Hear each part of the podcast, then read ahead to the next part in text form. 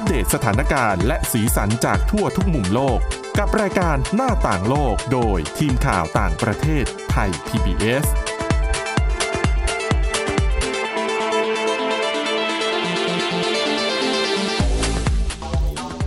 สวัสดีค่ะคุณผู้ฟังต้อนรับเข้าสู่รายการหน้าต่างโลกกันอีกครั้งค่ะ วันนี้นะคะเรามีเรื่องราวเกี่ยวกับเรื่องของคนที่พูดง่ายๆคือคนเป็นโรคจิตนะคะ แต่ว่า คนกลุ่มนี้เนี่ยเราอาจจะมองดูว่าเออเป็นคนน่ากลัวเนาะแต่จริง ๆ มีผลการศึกษาที่พบว่า คนที่มีลักษณะอาการแบบนี้ค่ะ มีความได้เปรียบ ในเชิงของวิวัฒนาการ แต่จะเป็นอย่างไรเดี๋ยวไปติดตามเรื่องนี้ จากคุณวินิษฐาจิตกรีค่ะ สวัสดีค่ะ แล้วก็ดิฉันนะคะ สาวรักษ์จากวิวัฒนากุลค่ะอะแต่ก่อนจะไปดูไปเรื่องของคนโรคจิตนะ ไปดูเรื่องของเรียกว่าเป็น เป็นเรื่องที่ต่อเนื่องมาจากเหตุแผ่นดินไหวในตุรกีและซีเรีย เมื่อวันที่ 6 กุมภาพันธ์นะคะค่ะคือตอนเนี้ยข่าวก็ค่อยๆ ซาหายไปแหละตามการเวลาอืมนะคะ เพราะว่าก็ผ่านไปเกือบเกือบๆจะสองเดือนแล้วค่ะแต่ว่าผู้ที่ได้รับความเดือดร้อนผู้ประสบภัยเขาก็ยังคงเดือดร้อนอยู่นะคะ เนื่องจากว่าแผ่นดินไหวในครั้งนี้ทั้งในตุรกีและซีเรียเนี่ยมี ผู้ที่เสียชีวิตเสียชีวิตเนี่ยคือเกินห้าหมื่นคนไปแล้ว แล้วคนที่ไร้ที่อยู่อาศัย อันนี้น่ากังวลมาก เพราะว่ามีเป็นล้านล้านๆคนค่ะลำพังรัฐบาลตุรกีลำพังองค์กรให้ความช่วยเหลือด้านมนุษยธรรม คือช่วยยังไงก็คงช่วยไว้แบบไม่ได้ทันทั้งหมดอืมนะคะ และอย่าลืมนะว่านอกจากอาคารที่มันถล่มลงมาแล้วอะค่ะ ยังมีอาคารอีกเป็นแสนแสนๆหลังเลยนะ ที่เขาสำรวจมาแล้วว่า ตัวอาคารเนี่ย โครงสร้างมันไม่ปลอดคือมันผิดตั้งแต่ตอนสร้างแล้วล่ะค่ะ มันมีปัญหาเรื่องโครงสร้าง แล้วพอเกิดแผ่นดินไหวตัวอาคารได้รับความเสียหาย แต่ยังไม่ถล่มแต่ว่าเสียหายจนไม่สามารถเข้าไปอยู่อาศัยได้ ใช่คือต้องให้ออกมาก่อนเพื่อความปลอดภัย เพราะว่ามันอาจจะถล่มลงมาเมื่อไหร่ก็ได้ ดังนั้นตัวเลขของคนที่ไร้ที่อยู่อาศัยทั้งในตุรกีและซีเรียตอนนี้ คือมีเป็นหลักล้านคนเลยนะคะ แล้วก็มีกลุ่ม อาจจะเป็นกลุ่มคนรุ่นใหม่นะคะ ที่มีความเชี่ยวชาญชำนาญในเรื่องของซอฟต์แวร์ ในเรื่องของดิจิทัลค่ะ เขาก็ใช้ทักษะความรู้ความสามารถที่มีอยู่ มาช่วยเหลือ คนไร้บ้าน ให้สามารถเชื่อมต่อกับ คนที่อยากจะช่วยเหลือคนไร้บ้าน ด้วยการให้ที่อยู่อาศัยหรือให้ที่พักพิงชั่วคราวค่ะทำให้สองกลุ่มเนี้ยมามาเจอกันได้ เหมือนเป็นสื่อกลาง ใช่ค่ะ นั่นก็คือการ พัฒนาแอปพลิเคชันที่ชื่อว่า Take Shelter ขึ้นมา ชื่อก็ตรงตัวนะคะ ก็คือเป็นการจัดหาที่พักพิงอืมให้กับผู้ที่ต้องการความช่วยเหลือค่ะ คนที่ผลิตพัฒนาขึ้นมานี่อายุเนี่ยในช่วง 20 ต้นๆ เท่านั้นเองนะคะ แล้วก็ทีมนี้เนี่ยเขามีด้วยกันทั้งหมด 4-5 คน แต่ว่าหนึ่งในห้าเป็นคนที่มีประสบการณ์เคยทำแอปพลิเคชันหรือว่าแพลตฟอร์มในลักษณะนี้มาแล้วค่ะ โดยเขาใช้กับผู้ประสบภัยก่อนหน้านี้ก็คือยูเครนอ๋อนะคะ ก็คือยูเครนหลังจากที่ถูกรัสเซียบุกเข้าไปโจมตี ก็มีชาวยูเครน ก็หลักเป็นล้านคนเหมือนกันที่ต้องหอลายล้านพคนยพเหมือนกันออกนอกประเทศ หรือถ้าอยู่ในประเทศก็ก็คือต้องแสวงหาที่อยู่ไปเรื่อยๆนะคะ ซึ่งหนึ่งในทีมเนี้ยมีประสบการณ์จากเหตุการณ์ในยูเครนมาแล้วค่ะก็เลยทำให้การทำงานเนี่ยมันง่ายมากขึ้น เพราะว่าจะเข้าใจ เรียกว่าลักษณะรูปแบบการทำงานว่ายังไงมันถึงจะแบบทำให้คนสองฝ่ายมาเจอกันได้นะคะ ซึ่งก็ถือว่าเป็นแนวทางที่ดีนะคะ แล้วก็คนที่พัฒนาเนี่ยอายุ 19 20 21เท่านั้นเลยอืมยังวัยรุ่นอยู่เลยนะ ค่ะ ค่ะ แล้วก็คนกลุ่มนี้นะคะ บอกว่าหลังจากที่เกิดแผ่นดินไหวเพียงไม่กี่ชั่วโมงอะค่ะ พวกเขาก็ได้ไอเดียนี้แล้วก็มาร่วมกันลงมือทำทีนี้ก่อนหน้านี้ก็จะมีแพลตฟอร์มในลักษณะคล้าย ๆ กัน แต่ว่าอาจจะทำขึ้นมาสำหรับคนกลุ่มอื่นๆ อย่างเช่น มีกลุ่มหนึ่งนะคะ เขาทำเว็บไซต์ทั้งเว็บไซต์แล้วก็แอปพลิเคชันสำหรับผู้อพยพจากซีเรียก็คือ 12 ปีที่แล้วโอ้เขาก็เลยมีการร่วมมือกัน มีการระดมมันคือมันต้องใช้ทรัพยากรส่วนหนึ่งค่ะนะคะเขาก็ อะเอามาช่วยเหลือกันก็เรียกว่าเป็นผู้ที่มีประสบการณ์ แล้วก็คนที่ทำโครงการนี้อยู่แล้วจากกลุ่มอื่นๆเนี่ยก็มารวมตัวกันเฉพาะกิจในงานนี้นะคะอะสำหรับวิธีการทำงานของอแอปพลิเคชันที่ชื่อว่า Take Shelter เนี่ยพื้นฐานก็ง่ายๆเลย เบื้องต้น คนที่อยู่ในตุรกี หรืออาจจะอยู่ประเทศใกล้ ๆ ตุรกีแล้วรู้สึกว่าตัวเองมีความพร้อม สามารถรองรับ ช่วยเหลือผู้อพยพเหล่านี้ได้ คนที่ค่ะต้องการบ้านคนที่ต้องการที่อยู่เขาก็จะโพสต์เข้าไปนะคะ ยกตัวอย่างค่ะเอ่อเป็นโพสต์ของสามีภรรยาชาวอังกฤษคู่หนึ่ง แต่ว่าเขาอยู่ที่อิสตันบูลตุรกีนะคะเขาก็โพสต์ว่าอะพวกเรานะเป็นคู่สามีภรรยาชาวอังกฤษอายุอยู่ในช่วง 20 ปีอืมทำงานแล้วก็อาศัยอยู่ที่นครอิสตันบูลพร้อมที่จะต้อนรับ ผู้ที่จำเป็นต้องได้รับความช่วยเหลือค่ะก็คือมาอยู่กับเราได้อ่าเรามีที่พักให้คุณมาทำอาหาร หรือว่าอาจจะหางานทำที่นี่ก็ได้นะคะ ส่วนใครที่มีสัตว์เลี้ยง ก็เดี๋ยวขอพิจารณา เพราะหนึ่งต้องดูว่าคุณจะอยู่นานแค่ไหนอ่าแล้วประเภทของสัตว์เลี้ยง เป็นอะไรก็เดี๋ยวมาคุยกันนะคะอะก็จะโพสต์ข้อความประมาณนี้ค่ะแล้วก็เรียกว่าถ้าผู้ประสบภัยคนไหนที่ เออ ก็เข้ากัน ดูแล้วไลฟ์สไตล์ไปกันได้ อาจจะเงื่อนไขต่างๆ สัตว์เลี้ยงประเภทไหนอุปนิสัยเป็นยังไงใช่อยู่ด้วยกันได้ก็ค่ะ เปิดรับอือหือนะคะอ่าแล้วก็เขาบอกว่าตอนนี้นะคะ มีชาวตุรกีที่เป็นผู้ไร้ที่อยู่อาศัยมากกว่า 100 ครอบครัวหาบ้านได้แล้ว โดยผ่านเว็บไซต์นี้อืมนะคะ แล้วในเว็บไซต์นี้เขามีทั้งภาษาตุรกี ภาษาอังกฤษ แล้วก็ภาษาอาหรับิกอือหือนะคะ อันนี้ก็ถือว่าเป็นโครงการดีๆ ที่น่าสนใจเอามาเล่าสู่กันฟังนะคะ ซึ่งถ้าพูดถึงโครงการในลักษณะเนี้ยฟังดูมันก็ดีใช่ไหมคุณพินิษฐาค่ะ แต่ถ้ามองดีๆ พิจารณาให้ละเอียดรอบคอบเนี่ย มันก็จะมีความเสี่ยงอยู่ โดยเฉพาะอย่างยิ่งเรื่องของการค้ามนุษย์อืมหรืออาจจะเป็นคนที่ฉกฉวยโอกาสจากคนที่ไม่มีที่ไปอ่า เช่น อาจจะอ้าวมาอยู่กับฉันสิทำทำทำทีดูเหมือนเป็นคนใจดีค่ะแต่พอรับผู้ไร้ที่อยู่อาศัยเหล่านี้เข้าไป ใครจะไปรู้ คุณอาจจะเอาเขาไปใช้แรงงานเป็นทาสก็ได้ เหมือนกรณีตอนเพิ่งเกิดสงครามยูเครนก็มีคนที่ทำทีเป็นไปรับผู้อพยพไปค่ะช่วยตรงชายแดนที่ติดกับโปแลนด์ ปรากฏว่าค้ามนุษย์นะคะอ่าเด็กผู้หญิงรับมาแล้วก็เอาไปขาย เอาไปค้าประเวณีหรืออะไรประมาณนั้น ใช่ ซึ่ง ครั้งนี้ก็เช่นเดียวกันนะคะ ซึ่งคนที่พัฒนาแพลตฟอร์มขึ้นมาเนี่ยเขาก็พยายามที่จะหามาตรการเพื่อมาอุดช่องว่างตรงนี้นะคะ วิธีการของเขาก็คือ คนที่อาสาจะเป็นเจ้าบ้านนะคะ รับผู้อพยพไปอยู่ด้วยชั่วคราวเนี่ย คุณจะต้องแสดงตัวตนของคุณจริง ๆ ก็มีการยืนยันตัวตน เช่น คุณอาจจะต้องโชว์บัตรประชาชน บัตรประจำตัวคุณนะคะ หรือหลักฐานทางราชการที่ยืนยันว่าคุณเป็นคนที่มีตัวตนบุคคลมีที่อยู่เป็นหลักแหล่ง แล้วก็อาจจะต้องมีการถ่ายรูป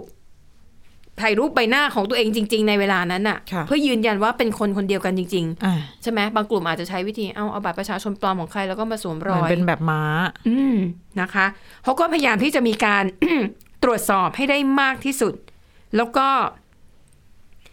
เอ่อเขายังมีคำแนะนำด้วยนะคะ ก็จะเป็นลิสต์เลยสำหรับเอ่อคนที่ต้องการหาที่อยู่ใหม่ค่ะแล้วเขาก็จะมีคำแนะนำว่าสิ่งที่ควรต้องพึงสังเกตที่ต้องควรระวังมีอะไรบ้างอืมพฤติกรรมอะไรบ้างที่ดูแล้วไม่แน่วะไม่น่าไว้วางใจอ่านะก็ list เป็นข้อๆไปนะคะ แล้วก็แน่นอนนะคะ รวมถึงก็ต้องมีเบอร์ฉุกเฉินค่ะสำหรับในแต่ละพื้นที่ที่ไปอยู่อะสำหรับอะสมมติไปอยู่ในอิสตันบูล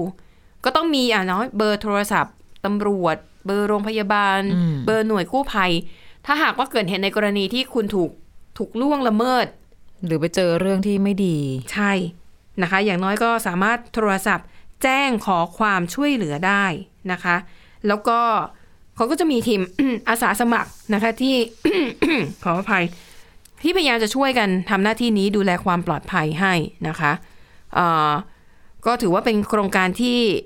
น่าสนใจ เป็นการแบ่งเบาภาระทั้งของรัฐบาลตุรกีค่ะแล้วก็ขององค์กรความช่วยเหลือด้านมนุษยธรรมต่าง ๆ เพราะอย่างที่บอกปัญหามีเยอะ โดยเฉพาะอย่างยิ่งในซีเรียเนี่ยนะคะโอ้โหคือปัญหามันมีปัญหาการเมืองอืมความขัดแย้งค่ะเรื่องของการยึดครองพื้นที่มันทับซ้อนเข้าไปอีกทำให้ใช่การส่งความช่วยเหลือมันเป็นไปได้ยาก แต่ถ้าคนที่อยู่ในพื้นที่เดียวกันแล้วช่วยเหลือกันเนี่ย มันจะทำได้รวดเร็วมากกว่า ก็จะเข้าถึงกันได้ง่ายกว่า อย่างตุรกีเองรัฐบาลก็พยายามจะเร่งสร้างที่อยู่อาศัยค่ะทดแทนให้ประชาชนอืมประธานาธิบดีให้ความให้คำมั่นว่าหนึ่งปีเท่านั้นจะสร้างคืน แต่ว่าฟังแล้วหลายคนบอกว่ากลัวค่ะ ยังไม่เข็ดหรอกับการสร้างอะไรแบบรวดเร็วอืมขอเน้นเรื่องความปลอดภัยดีกว่าไหมอืมแต่ไม่รู้เหมือนกันว่าจะเป็นยังไงนับจากนี้ค่ะนะคะ แต่ที่ฉันว่าไอ้ปัญหาเรื่องโครงสร้างอาคารที่มันไม่ปลอดภัย ซึ่งจนถึงตอนนี้มันก็ยังมีอยู่อะ ใช่ มันอาจจะกระทบเรื่องการท่องเที่ยวด้วยนะ จริง เพราะอย่างที่ฉันเนี่ยคิดว่าตุรกีเป็นหนึ่งในประเทศที่สวยงามมากนะคุณผู้ฟัง ค่ะ แล้วก็เป็นอาณาจักรยุคออตโตมันโบราณ ความสวยงาม ผู้คนหน้าตาดีธรรมชาติสวย ค่าครองชีพก็ไม่แพงมากอืมเหมาะกับการไปท่องเที่ยว ใครชอบเรื่องประวัติศาสตอืร์มน่าจะค่ะชอบที่นี่ทั้งอาคารบ้านเรือนต่างใช่ค่ะๆเรื่องราวข้ามยุคข้ามสมัย แต่ปัญหาคือพอเห็นพอดิฉันอ่านข่าวว่าอ้าวอาคารไม่ได้มาตรฐาน แล้วรัฐบาลของผู้นำคนปัจจุบัน กลายเป็นไม่ได้เอาจริงเอาจังอะอ่าซึ่งดิฉันอะประเมินแล้วนะ จากการที่อ่านข่าว ก็คือรัฐบาลเนี่ยดันไปอภัยโทษค่ะให้กับไอ้พวก เจ้าของบริษัทก่อสร้างหรือบริษัทก่อสร้างที่เกี่ยวข้องกับอาคารที่ตัวเองสร้างแล้วมันไม่ได้มาตรฐาน หรือต่อเติมอืมผิดแบบ ไปอภัยโทษให้เขาซะอย่างนั้น จริง ๆ มีกฎหมายอาคารที่ดีค่ะ แต่ดันไปเหมือนให้ใบผ่าน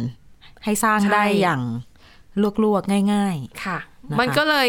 ซึ่งดูจากจังหวะเวลาที่รัฐบาลอภัยโทษเนี่ย น่าจะเกี่ยวข้องกับเรื่องของการหาเสียงทางการเมืองเพราะมันเกิดขึ้นก่อนเลือกตั้งๆแล้วพอครั้งเนี้ยก็จะโอ้โหเลือกตั้งแล้วเหมือนกัน นี่แหละ นะคะ แล้วดิฉันก็เลยคิดโอ้โหถ้าเราไปเที่ยว แล้วถ้าเกิดไอโรงแรมดันที่เราไปพัก มันเป็นโรงแรมที่มันก่อสร้างไม่ได้มาตรฐานนะถ้าเกิดมันเกิดมีแผ่นดินไหวใช่ขึ้นมา หรือมันมีอะไรค่ะขึ้นมา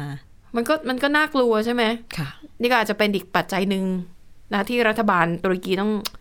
ต้องเอาจริงเอาจังอาจอะจะต้องสร้างความเชื่อมั่นกันใหม่ อืมโอ้โหต้องใช้งบมหาศาลเลยนะ ด้วย งบในการทุบทำลายอาคารนี่ไม่ได้มาตรฐานทุบทุบทิ้ง ค่ะ แล้วก็สร้างใหม่ก็ต้องมีมาตรฐาน ไหนจะเรื่องของต้นทุนอีกอืมหมายถึงยุคนี้แบบมีค่ะสงครามเนาะเหล็กอืมเอยอะไรเอยก็น่าจะแพงอยู่ ใช่นะที่คะต้องนำเข้าอะอะก็เป็นเบื้องราวต่อเนื่องเนาะพอพูดถึงตุรกีแล้วก็ทั้งเห็นใจแล้วก็ทั้งทั้งเข้าใจว่าเออมันต้องมีปัญหาอะไรอีกหลายอย่างเลยอะเล่าสู่กันฟังนะคะอะจากเรื่องตุรกีไปดูเรื่องคนโรคจิตกันบ้างอะนะคุณวินิษฐานนำมาฝากค่ะ เขาบอกว่าคนโรคจิต หรือว่าไซโคพาสที่เราได้ยินกันค่ะบ่อยๆ บางคนดูแบบซีรีส์หนังฝรั่งที่มีอืมการฆาตกรรมเอยอะไรเอยเราจะได้ยินคำว่าไซโคพาสบ่อยมากก็คือ เรียกได้ว่าเป็นคนโรคจิตอะนะคะค่ะซึ่งเขาจะมีลักษณะนิสัย ไม่ใช่แค่นิสัย เป็นเรื่องของอารมณ์ ความรู้สึกที่ไม่ค่อยจะรู้สึกรู้สาอืมอะไรมากมาย อย่างเช่นไม่ได้มี อารมณ์ความรู้สึกลึกซึ้ง ไม่ได้เห็นอกเห็นใจค่ะคนอื่น เห็นคนสะปกติเราเห็นคนเจอเรื่องแย่ๆ เรื่องเศร้าเราเห็นแล้วก็จะรู้สึกโอ้ยเศร้าไปด้วยค่ะแต่ถ้าเป็นคนกลุ่มนี้จะไม่ได้รู้สึกแบบนั้นนะคะ แล้วก็ไม่ยึดถือในคุณธรรม หรือว่ามีพฤติกรรมต่อต้านสังคมในบางคน อาจจะมีบางคนที่รู้ตัวว่าตัวเองไม่เหมือนคนอื่น แล้วก็แสดงอาการที่เรียกว่าเป็นการเสแสร้งนั่นแหละ เพื่อให้อยู่รอดในสังคมอืมแล้วคนกลุ่มนี้ มีงานวิจัยบอกว่า เป็นไปได้ว่าไซโคพาธเหล่านี้อาจจะได้เปรียบบางอย่างในเชิงวิวัฒนาการนะคะ ซึ่งเอาจริง ๆแล้ว คนเหล่านี้เนี่ย อาจจะเรียกได้ว่ามีอยู่ทั่วไปในสังคม อาจจะไม่ถึงขนาดว่าไปก่อคดีก่อความรุนแรงค่ะในมุมของเชิงวิวัฒนาการแล้วเนี่ยสำหรับลักษณะแบบนี้ถ้าเกิดว่ามียีนหรือว่าพันธุกรรมใด ๆ ที่ถ่ายทอด ความเป็นไซโคแพธอยู่จริงเนี่ย พันธุกรรมที่ก็น่าจะดูเหมือนเป็นลักษณะด้อยเนาะเพราะว่าส่งผลเสียต่อการดำรงชีวิต คือทำให้ไม่เหมือนอย่างที่ควรจะเป็นพันธุกรรมลักษณะด้อยแบบนี้ ควรจะถูกกำจัดออกไปจากเผ่าพันธุ์มนุษย์ค่ะ แต่สิ่งที่เกิดขึ้นเหมือนจะเป็นตรงกันข้ามนะคะ ปัจจุบันจริง ๆ เราพบไซโคแพธได้เพียง1%ในทุกกลุ่มประชากรของอืมทั่วโลกค่ะแต่ว่า ลองคิดย้อนดูไม่ใช่แค่ในปัจจุบัน ก็ยังมีเรื่องราวตั้งแต่ในอดีตเรื่องของฆาตกรต่อเนื่อง อาชญากรเลือดเย็นต่างๆ ก็ก่อเหตุสะเทือนขวัญเป็นเรื่องราว โด่งดังอยู่เรื่อยมา แม้กระทั่งในหมู่ ธุรกิจดังครอบครัว คนร่ำรวยก็มีค่ะพบว่ามีไซโคแพธแฝงตัวอยู่เนี่ยนะคะ ก็เลยมีงานวิจัยชิ้นหนึ่งอืมโดยนักจิตวิทยาชาวออสเตรเลีย เขาทำไว้เมื่อปี 2016 บอกว่านักธุรกิจ ชั้นนำระดับผู้บริหารองค์กรถึง 20%มีแนวโน้มของพฤติกรรม สอดคล้องกับอาการของคนโรคจิตในระดับคลินิก ซึ่งระดับคลินิกทักก็คือทางการแพทย์เนี่ยนะถือว่ามีความร้ายแรงมากอยู่ค่ะชวนให้น่าคิดต่อ ว่าการเป็นไซโคแพธมีข้อดียังไงทำไม พันธุกรรมของความเป็นโรคจิตแบบนี้จึงมีการถูกส่งต่ออมจากรุ่นสู่รุ่น แล้วก็ปรากฏอยู่เสมอในประชากรทุกชนชั้นของสังคม ซึ่งนักวิจัยจากมหาวิทยาลัยเคมบริดจ์ที่ศึกษาเรื่องวิวัฒนาการของมนุษย์ ชื่อจนาธานอาร์กูดแมนค่ะ เขาอธิบายไว้ในบทความ บอกว่าความสามารถของไซโคแพดในการเสแสร้งแกล้งเป็นคนดีค่ะหลอกลวงตบตาผู้คนได้แนบเนียนแบบนี้ อาจจะเรียกว่าเป็นข้อได้เปรียบนะคะ ที่เหมือนผลักให้พันธุกรรมเหล่าเนี้ย ของความเป็นโรคจิตแบบเนี้ย อยู่รอดมาได้จนถึงปัจจุบัน อืมความไว้เนื้อเชื่อใจ การสร้างความไว้ใจเนี่ย ถือว่าเป็นองค์ประกอบสำคัญนะคะ เพราะว่าจะนำมาสู่ความร่วมมือต่างๆ แล้วก็ความสำเร็จในเรื่องของอารยธรรม หรืออะไรก็ตาม ซึ่งถือว่าในสังคมมนุษย์เนี่ย ก็เรื่องนี้เป็นหัวใจสำคัญ ดังนั้นเขามองว่าการที่คนคนหนึ่งจะเป็นคนที่มีความน่าเชื่อถือในสายตาของทุกๆคน มันกลายเป็นคุณสมบัติที่ พึงปรารถนาอืมแล้วจะทำให้คนคนนั้นประสบความสำเร็จในชีวิตได้ค่ะอ่าโดยเฉพาะในยุคสมัยที่เปลี่ยนแปลงไป ซึ่งถ้าเราลองย้อนไปมองในช่วง ดึกดำบรรพ์เลยนะ สังคมแบบหลายหมื่นปีก่อนสมัยที่มนุษย์ยังหาเลี้ยงปากท้องยังต้องไปล่าสัตว์เก็บของป่าเอ่ยอะไรเอ่ยถ้าเกิดมี ไซโคแพดเป็นมนุษย์โบราณ มนุษย์ถ้ำอยู่หนึ่งในนั้นเนี่ยค่ะตัวของไซโคแพดเนี่ยก็จะรู้ตัวใช่ไหมคะว่าตัวเองไม่เหมือนคนอื่นอืมก็จะสร้างความไว้เนื้อเชื่อใจ อาจจะสามารถแบบอาจจากที่ปกติแทนที่จะต้องไปล่าคนเดียว ความที่เขารู้จักเอาตัวรอด รู้จักเสแสร้งเขาอาจจะมีแบบคู่หูมีทีมอืมที่จะไปออกล่าสัตว์ด้วยกันได้แบบง่ายดายแต่ทีนี้พอสมมติประสบความสำเร็จในการ ล่าสัตว์เสร็จสิ้นภารกิจแล้วก็มีแนวโน้มนะที่คนเหล่านี้ อาจจะหักหลังค่ะเพื่อนในทีมอาจจะฆ่าคนทิ้งชิง เนื้อก้อนโตไปเอาไว้คนเดียวเลยก็เป็นได้หรือก็ แล้วก็อะกลับมาเจอหน้าคนอื่นๆทำเป็นเหมือนไม่มีอะไรเกิดขึ้นก็ได้ ซึ่งกลายเป็นว่าความสามารถในการแสดงตบตาโดยไร้ซึ่งความรู้สึกผิดชอบชั่วดีแบบนี้ค่ะถือเป็นข้อได้เปรียบอย่างใหญ่หลวงอืมของคนโรคจิต ถ้าเกิดพิจารณาจากมุมมองของวิวัฒนาการที่สัตว์ทุกชนิดก็ธรรมชาติของโลกเนาะก็จะมีการแบบแย่งชิงค่ะเพื่อความอยู่รอดสะสมทรัพยากรอะไรต่างๆ แต่ว่านักวิจัยก็ยังบอกว่าอย่าเพิ่งหมดหวัง เพราะว่ามนุษย์กลุ่มธรรมดาที่ไม่ใช่ไซโคแพดเองก็มีวิวัฒนาการความสามารถในการรู้เท่าทันเล่ห์เหลี่ยมของคนเหล่านี้ขึ้นมาด้วยเช่นกัน มีการพัฒนากลไกทางสังคมด้วยอย่างเช่นเรื่องของการแบบอะ มีกฎระเบียบเนาะมีมาตรการในการลงโทษเพื่อจะป้องกันภัยจากคนโรคจิตที่อาจจะเรียกว่าเป็นคนอะหน้าซื่อแต่ใจคดเออข้างหลังคิดอะไรอยู่ก็ไม่รู้นะคะทำให้ไซโคแพดก็มีพัฒนาการเพิ่มไปอีกขั้นหนึ่ง เพื่อที่จะแบบปกปิดเนียนว่าอย่างนั้นเถอะอืมก่ออาชญากรรมหรือทำเรื่องที่ไม่ดีได้ โดยที่ยังปกปิดเอาไว้ได้ ไม่ถูกจับ ไม่ถูกลงโทษแบบนี้นะคะ ซึ่งก็อาจจะมีคำถามว่า แล้วในเมื่อมันเป็นลักษณะที่ทำให้คนอยู่รอด จนถ่ายทอดทางพันธุกรรมทำไมถึงไม่ได้มีคนโรคจิตอยู่ในโลกมากกว่านี้ อืมค่ะ นักวิจัยเขาก็เลยอธิบายว่า การเสแสร้งแบบเนี้ยคำตอบง่าย ๆก็คือ ถ้าเกิดคนส่วนใหญ่เป็นไซโคแพดกันทั้งหมด ค่ะ คนที่เหลือที่เป็นชนกลุ่มน้อยอะที่ไม่ได้เป็นโรคจิต ก็เหมือนจะถูกหลอกเจอกับ ปัญหาเกิดการทรยศหักหลังซ้ำแล้วซ้ำเล่าจนสูญเสียความสามารถในการเชื่อถือผู้อื่นจะไม่อาจไว้ใจใครได้อีกต่อไป ซึ่งเขาก็บอกว่า ยกตัวอย่างอย่างเช่น การเป็นไซโคแพดเนี่ย มันไม่ได้เกิดจากสาเหตุทางพันธุกรรมเพียงอย่างเดียวด้วยนะ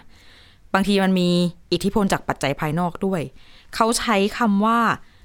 ความยืดหยุ่นในการแสดงออกของยีนมนุษย์ ซึ่งก็เลยทำให้ลักษณะทางกายภาพ หรือว่านิสัยใจคอ ที่ถูกกำหนดมาในหน่วยพันธุกรรม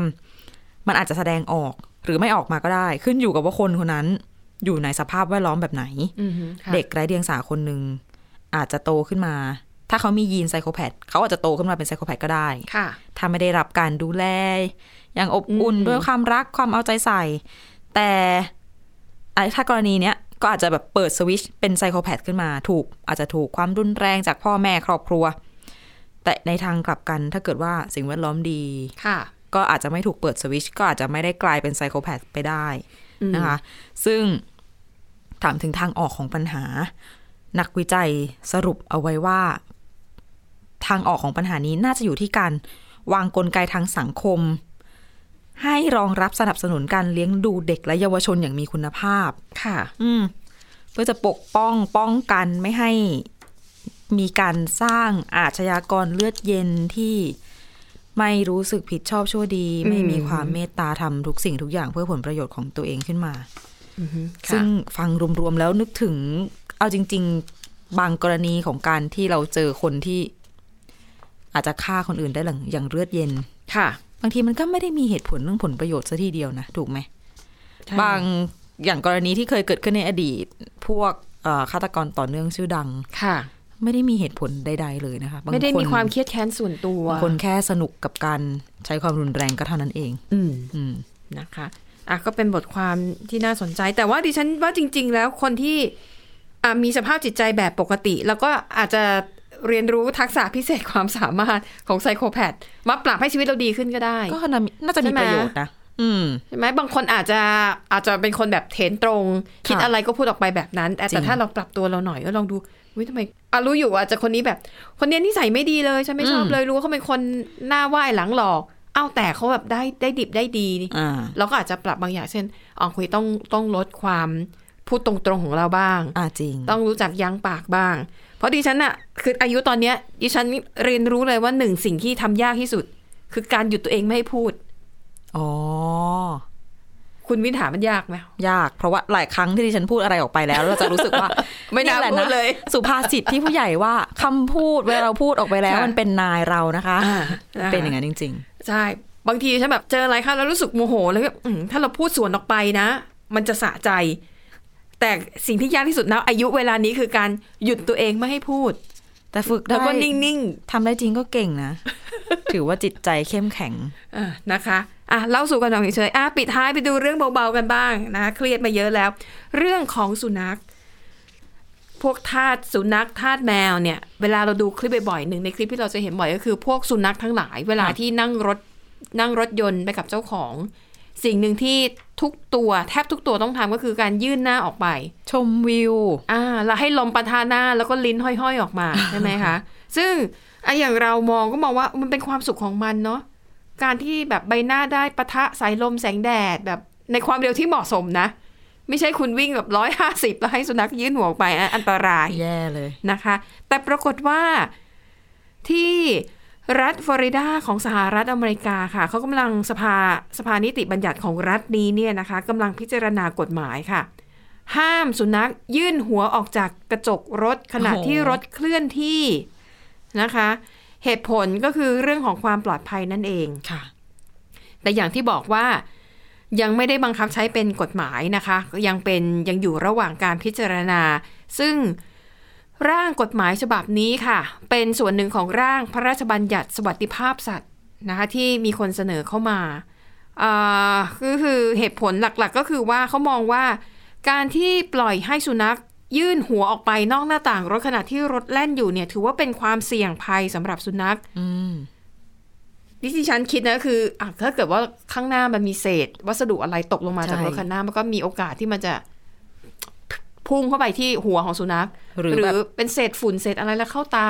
สมมติแบบเอ่ออุบัติเหตุรถเบียดค่ะรถอะไรกันเฉียวกัน ใช่นะคะ แล้วเขาบอกว่าความเสี่ยงอย่างหนึ่งคือ มีความเสี่ยงที่สุนัขจะกระโดดออกจากรถขณะที่รถกำลังแล่นอยู่ อ๋อ ค่ะเออนะคะ อันนี้ก็เป็นเป็นแค่ส่วนหนึ่งนะของร่างกฎหมายที่กำลังพิจารณาอยู่ นอกจากนี้ค่ะก็ยังมีข้อเสนอเช่น ห้ามอุ้มสุนัขไว้บนตักขณะขับรถ จะต้องทำเหมือนเด็กเลย คือถ้าสุนัขขึ้นรถจะต้องอยู่ในกรงของมัน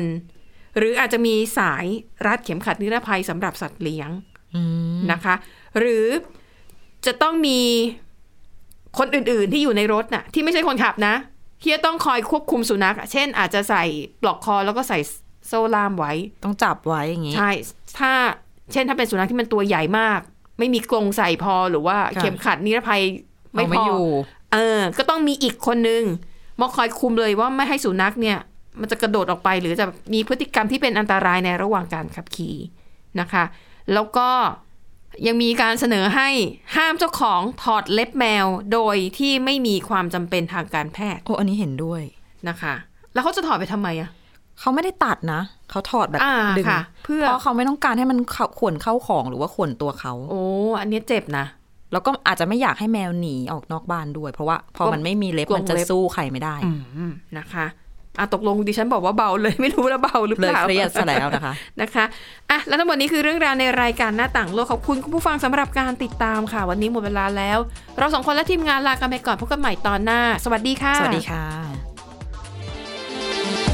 Thai PBS podcast. View the world via the voice.